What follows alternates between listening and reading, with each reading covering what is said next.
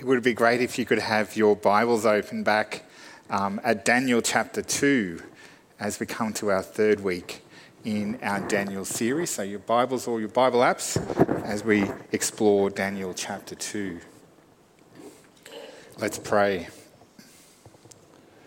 Almighty Father, as you have given us your word, give us now your spirit that we may understand and live the things which we hear.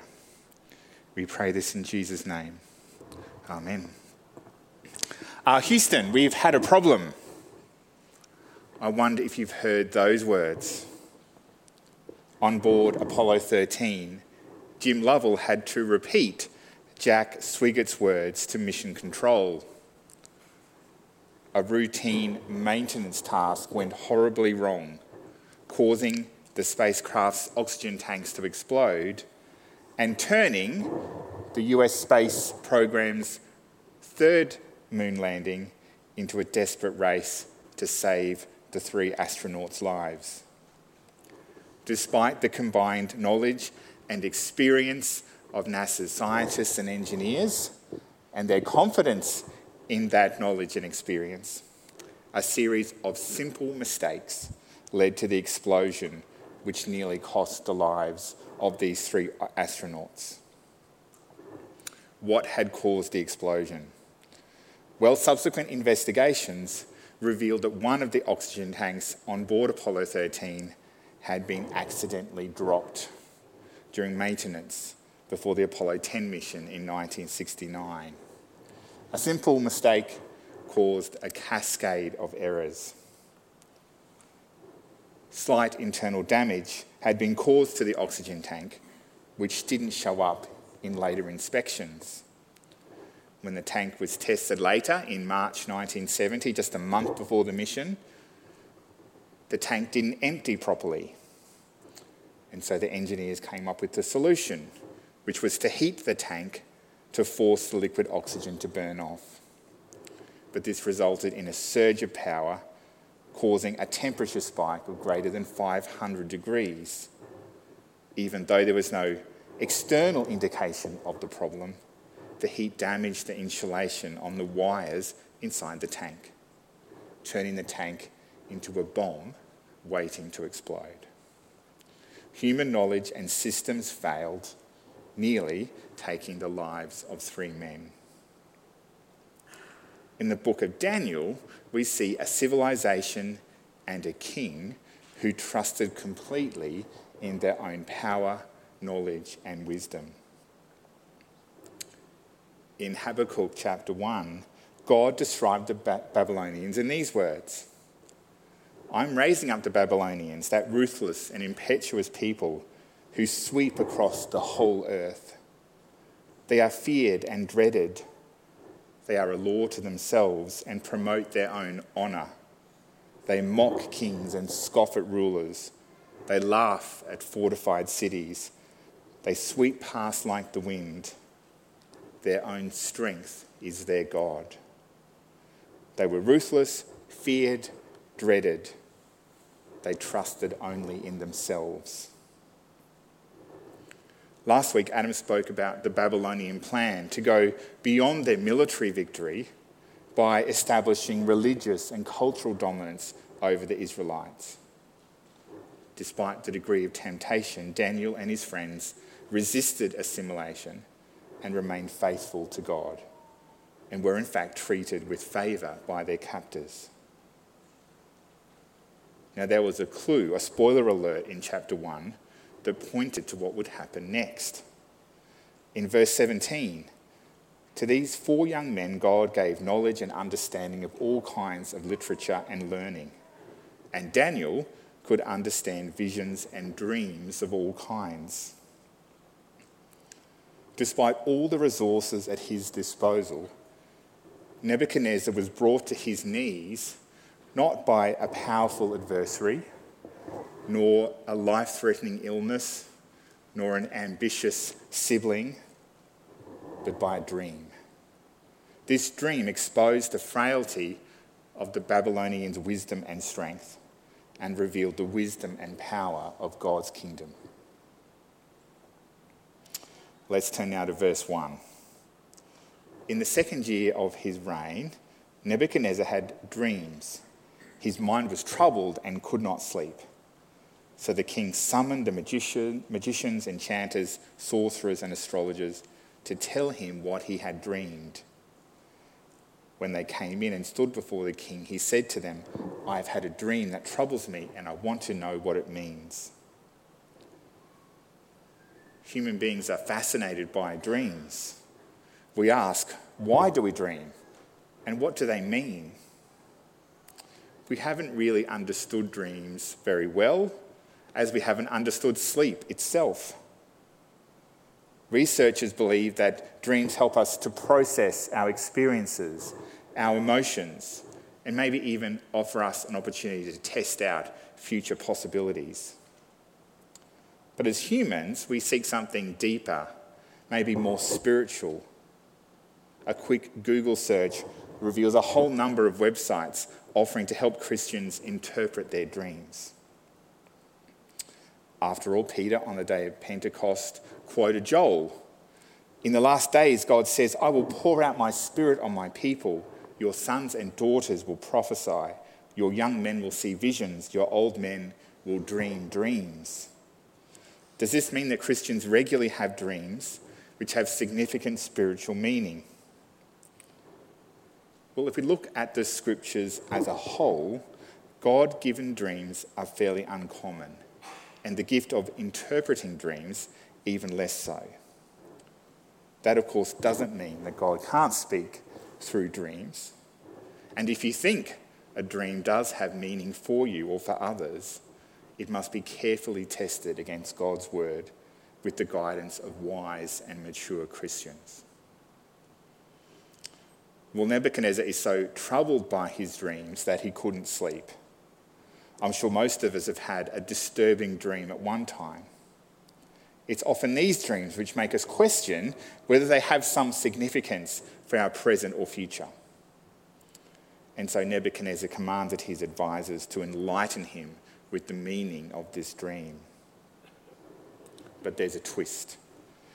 His advisors asked, Tell your servants the dream, and we will interpret it. The king had other ideas. He replied, This is what I have firmly decided. If you do not tell me what my dream was and interpret it, I will have you cut into pieces. But if you tell me the dream and explain it, you will receive from me gifts and rewards and great honour. Nebuchadnezzar set a tall task for his servants, an impossible one, really. For all the power, knowledge, and resources at his disposal, he is so insecure that a dream has exposed the true nature of Babylonian wisdom and power. Now it's interesting, his servants didn't try and pretend they could give their ruler what he asked. They might be used to telling Nebuchadnezzar what he wants to hear but this time they were absolutely honest. They said, There is no one on earth who can do what you ask. No king, however great and mighty, has ever asked such a thing. What the king asks is too difficult. No one can reveal it to the king except the gods, and they do not live among humans. Well, the king was not amused by this reply. In fact, this made the king so angry and furious that he ordered the execution of all the wise men of Babylon.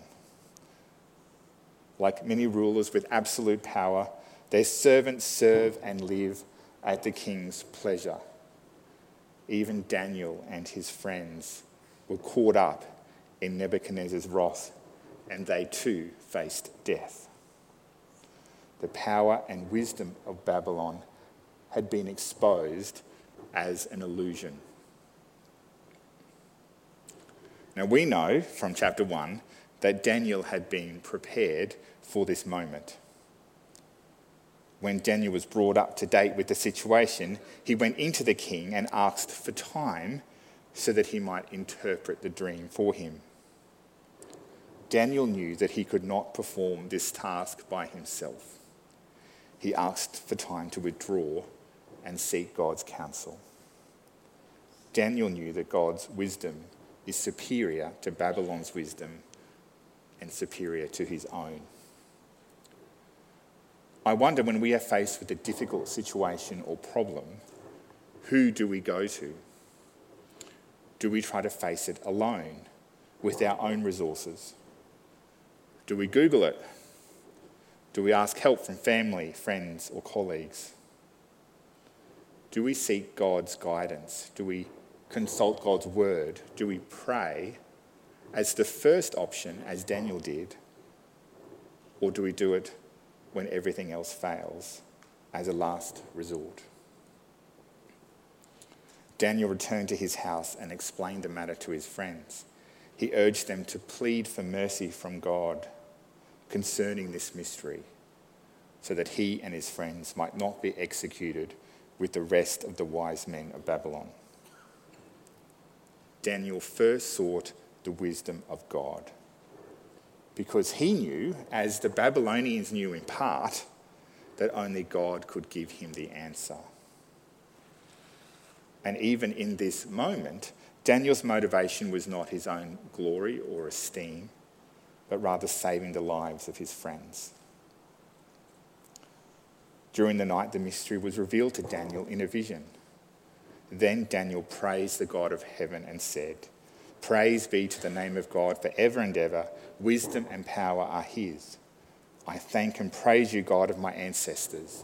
You have given me wisdom and power. You have made me known. You have made known to me what we asked of you.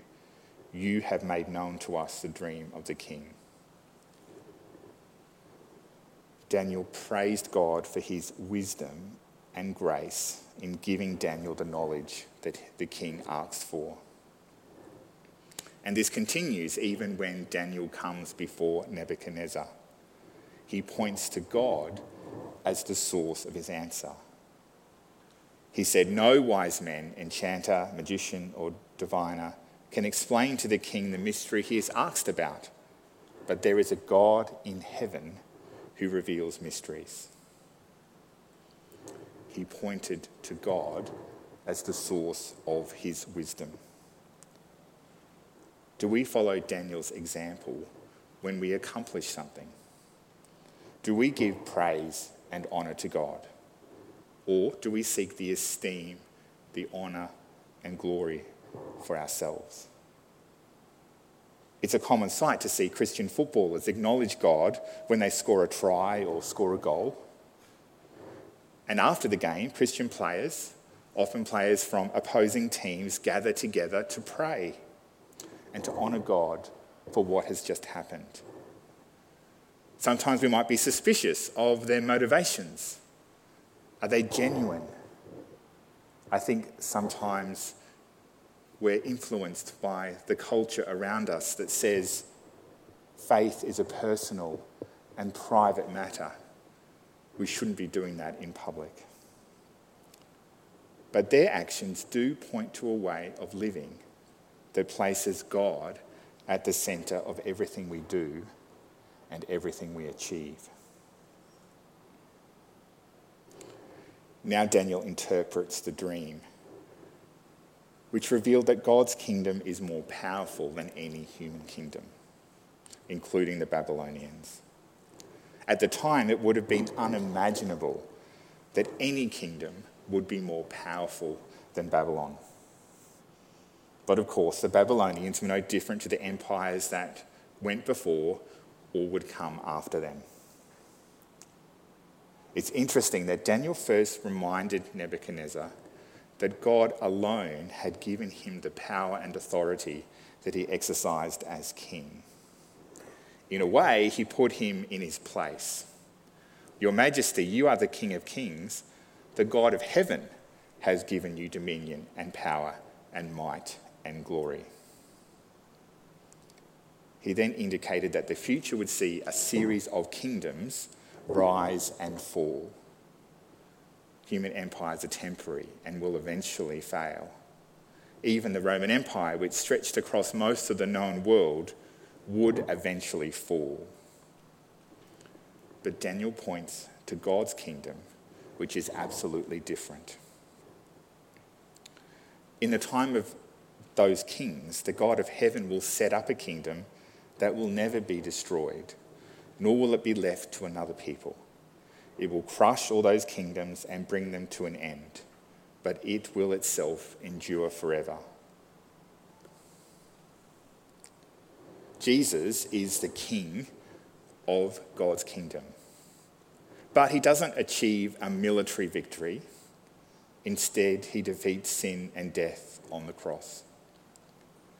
He doesn't build an impressive palace or city or civilization.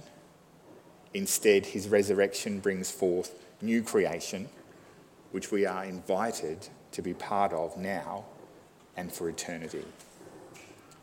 Jesus doesn't come for his own glory, but to point to the one who sent him. How did Nebuchadnezzar respond to Daniel's revelations?